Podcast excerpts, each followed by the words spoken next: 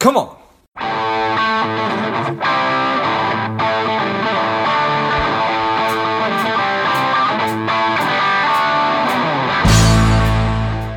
I've been asked by so many people over the past couple of years about how do I start a podcast that I've developed and released a course that will teach you exactly how to do that step by step from figuring out the kind of show that you want to have to understanding how all the technology works behind it, and then how to get great guests and uh, keep the thing moving and how to grow it. So, if you're interested in that, check it out. You can go to georgegrumbacher.com forward slash podcast course, and you'll find it there. You can just go to the website. I'll also list that in the notes of the show. Welcome to Money Savage, Savage Approach Personal Finance. This is George Grumbacher, and the time is right. Welcome to our monthly book club, and welcome our author, the strong and powerful Wade Pfau. Wade, are you ready to do this? I am. Yeah. Thanks, George. Thanks for having me on today. Yeah, excellent. Wade is a PhD, a CFA, an RICP. He is a professor of retirement income at the American College. He is the founder of the retirement re- or retirementresearcher.com, the author of several books including Safety First, Retirement Planning, an Integrated Approach for a Worry-Free Retirement. I'm excited to have you back on the show. Tell us a little bit about your personal life, some more about your work, and what motivated you to write the book.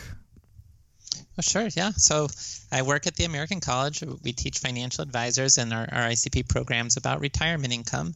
And as I've just been focused on retirement income planning now for about 10 years, at some point, just recognizing that there were really these two different schools of thought two fundamentally different ways to approach retirement income and safety first retirement planning. This new book is on the second of those approaches. My previous book, How Much Can You Spend in Retirement, was on more of a pure investments only, like how do you build a retirement strategy if you're only going to use an investment portfolio. And now safety first retirement planning is extending beyond that to look at well how can you integrate insurance and investments together to to build a retirement plan. Got it. And so it's been it, well I, I don't know how, how long do you think that that the two paradigms have been in existence have have have they always been well, uh, to some extent, retirement is still a new concept. So, right. in terms of how whether they've always been around, safety first is more rooted in sort of the traditional theoretical economics academic type of approach, and then the probability-based approach. I, I usually say didn't really develop until Bill Bengen wrote his article that created the 4% rule of thumb in 1994. The idea of just how much can you spend from an investment portfolio if you're trying to keep spending level from volatile investments. It's not really an academic approach, it's more of a just a practitioner based rule of thumb around what might work. That's right. And and Bill Bengen, he was he was an engineer or, yeah, or even a, a rocket scientist yeah. in a previous part of his right. career. Yeah, I think he has a degree from MIT, and yeah, I think he can claim to be a rocket scientist turned financial planner. Okay, got it. All right, so so yes, so it's not always been around. 1994 was not that long ago. So, and, and, that's you know that's always one of those things that it, it's funny. I, I I I work in the actual business, obviously, and always sort of need to to come back to the reality that we, when I say we, um, Americans just haven't been responsible for saving our own money for retirement for that long, right? It's always been, for a long time, it was pensions and Social Security. The more safety first um, way that, that, that, that, that we pay for retirement planning or income. Um, so it, it, it, it, it is a bit of a challenging thing. Um, do you find that, that the that that probability based had become more mainstream though or, or, or more the accepted way that, that, that people look at retirement income? For a while it did. Yeah i mean retirement it's new in the sense that like in the olden days people basically just worked until they died or they might have their family take care of them for a couple of years and then as people are living longer and longer, suddenly there was this sense of a retirement, and we still had Social Security and traditional company pensions.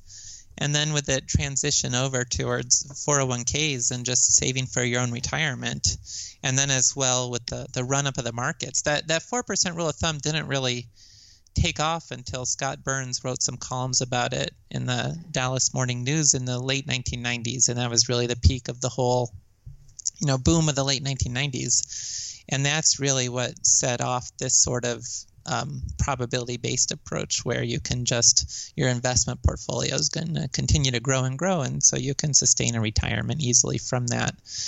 And that's how that whole concept developed. I'd, it was part of that whole 1990s mentality.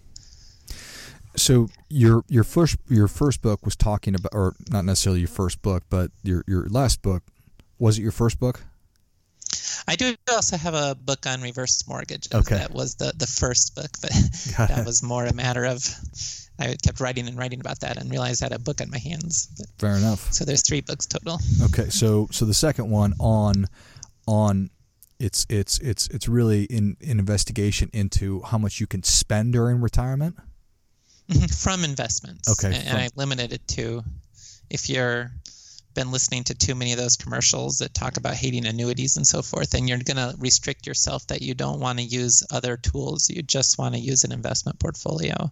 How would you go about structuring that? That's what the second book was about. Okay, got it. And so, for for for, for this book, is it are, are there certain paradigms or, or thought process or, or, or thinking that you were hoping to help people break through negative perceptions or just preconceived notions? Right. Uh huh. Yeah. The, so this new book, it it's about integrating annuities, life insurance, and investments all together, and really approaching that from yeah, trying to break through the, some of these ideas about how retirement is different in terms of this longevity risk of not knowing how long your your plan needs to last, and then when you're taking distributions from investments, how that will actually amplify investment volatility, and how the investments only approach really becomes the only way to manage these risks is to spend less. You have to worry you might live a long time and get bad market returns, and you have to lower your spending.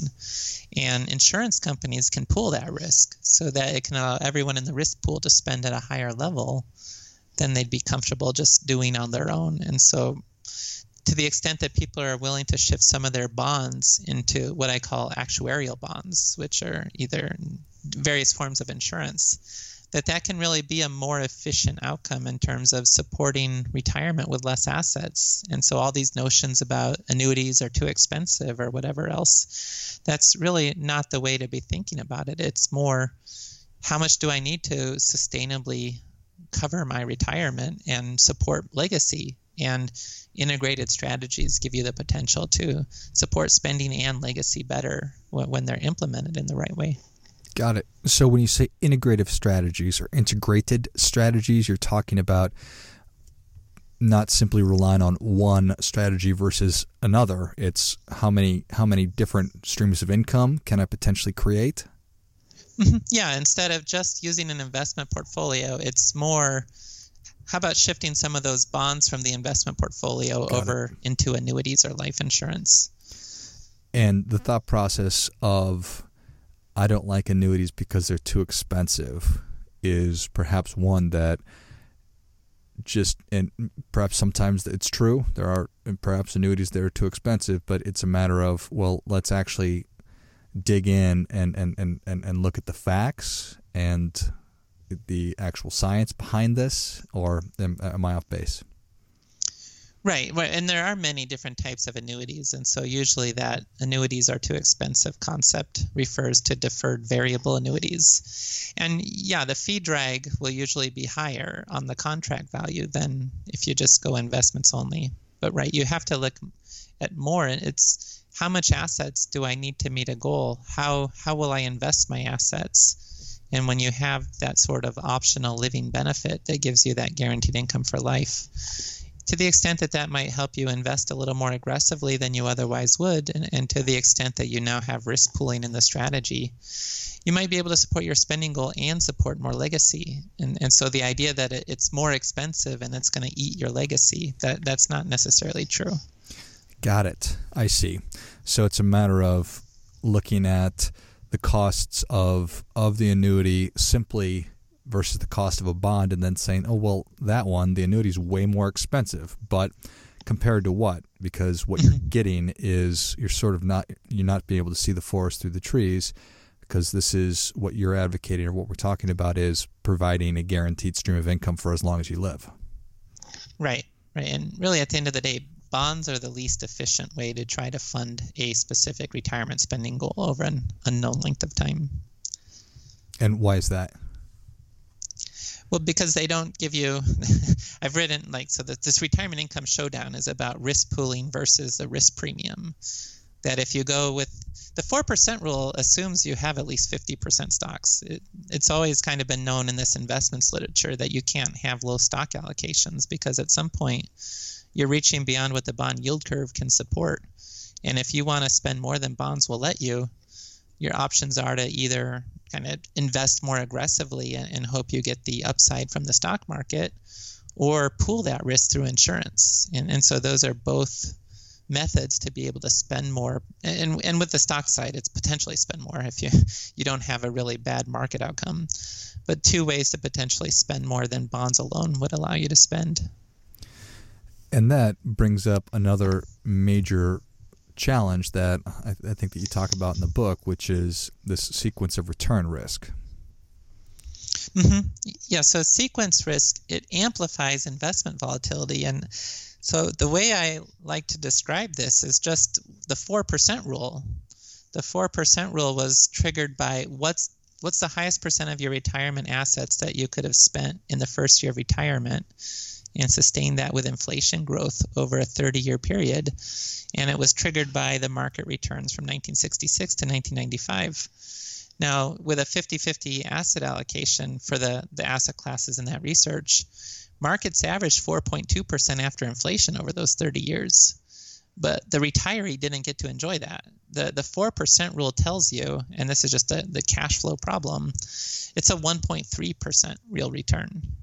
So even though markets were averaging 4.2% real, a retiree is only getting 1.3% real as an investment return. And that's because of the ordering of returns. The, there's these market downturns in, in 1966 and 1969 and 1973 and 1974. And that really pulls down the portfolio when you're taking distributions. And so after 1982, markets do really great. And that pulls up the average over the 30 years but the retirement outcome was driven it, was too late to benefit from that for somebody who had retired uh, in 1966 and that sequence risk it really just it amplifies the impact of investment volatility by making outcomes more dependent on what happens just in the few first years of retirement. They they have a disproportional impact on the final outcome. Yeah, which certainly makes a lot of sense. So, if we're employing that 4% rule, it's 50% bonds and then 50% stocks, equities. And in the first year or two, if there's a a, a major, which today 10%, 20%, 30% isn't that outlandish in the stock market, then that's mm-hmm. going to potentially greatly impair your ability to remain retired. Right. Uh-huh. Yeah. Sequence risk is triggered by having to sell assets at a loss in order to cover spending. It's, it's kind of the reverse of you know the concept of dollar cost averaging. Whereas if there's a market dip, I get to buy more shares, and that helps me as an, a saver. But when there's a market dip and I'm trying to fund a spending goal, I have to sell more shares, and that that's what creates the problem. Got it. All right. So as you are taking and crunching all this data and all this information, is there anything that you were cognizant of? I, I want to avoid this in writing this book. Uh, well, I do put these caveats when I start talking about some of these more complicated types of annuities that not all annuities are created equal, and I don't want the the ones that may have high costs and aren't really providing value, but because of the complexity of the contracts, it can be hard to really tease that out. I don't want the quote unquote bad annuities to benefit off of my explanations about how a competitively priced annuity can contribute to a good retirement outcome. And so that's probably my biggest concern is it's not across the board every annuity is good, but competitively priced annuities can really help a retirement plan. And and how do you advocate that that that that people know the difference? Well, that can be complicated. I do end the book with a series of questions to ask about different types of annuities to make sure you understand all the features and details of the annuity. And then with, with things like in the discussion about fixed index annuities, there's so many different ways they can be structured. But if you just stick with the more simple and common approach, then it's because there's going to be many companies offering them that will make it easier to compare features and, and, get a better sense of who's offering a good deal. Whereas if it's an index annuity that's using some new special proprietary index in some exotic crediting method that no one else is using. Mm. There's really no way to tell if you're getting a good price on it or if it's like how much the insurance company is keeping behind the scenes and how much is contributing towards your upside exposure with the contract. I think that's a, such an important point right there because in my experience in the business, this whenever something is so complicated that I can't understand it, it's probably not going to be good for the consumer because there's zero chance that they'll be able to understand it. So keeping it simple and make sure that you're looking at apples to apples versus well this company's saying this and so are these other ones but this other company has this new product out and they have their own way of doing it that does make it difficult to uh, to uh, compare apples to apples so all right other uh, other main ideas that you really want to reinforce from the book, or what are the real main ideas? Well, one interesting one is the, the longest chapter in the book is on life insurance, and in particular, whole life insurance. And that was an area where I do come from the investments world. I'm not from the insurance side, and so I'm learning about things as I go along. And I became so convinced by the research I was doing about how permanent life insurance can contribute to retirement income that I got a big policy really thinking of it as a replacement for some of my bonds that instead of investing in bond funds kind of my fixed income allocation is with my the whole life insurance and just the different ways it can be used with retirement income. The the main ways I look at just a more efficient way to meet a legacy goal or treating it as an asset that will allow the owner to purchase a single life, life only annuity, given the highest payouts because they have the death benefit to support the survivors uh, for that annuity. Or this volatility buffer concept, which is similar with a reverse mortgage as well, where one way to manage sequence risk, if you have some other resource that doesn't lose value when markets are down, and it can provide a temporary resource to draw from to let your portfolio recover and not have to sell shares at a loss in bad market environments that that can have a huge impact on the sustainability of the investment portfolio. And so there's all these different ways life insurance can can work that the, the notion of buy term and invest the difference that if you need life insurance before you retire because the normal reasons to protect your family the idea was just use term insurance because it has the lowest premiums and that lets you get the most into your investment portfolio.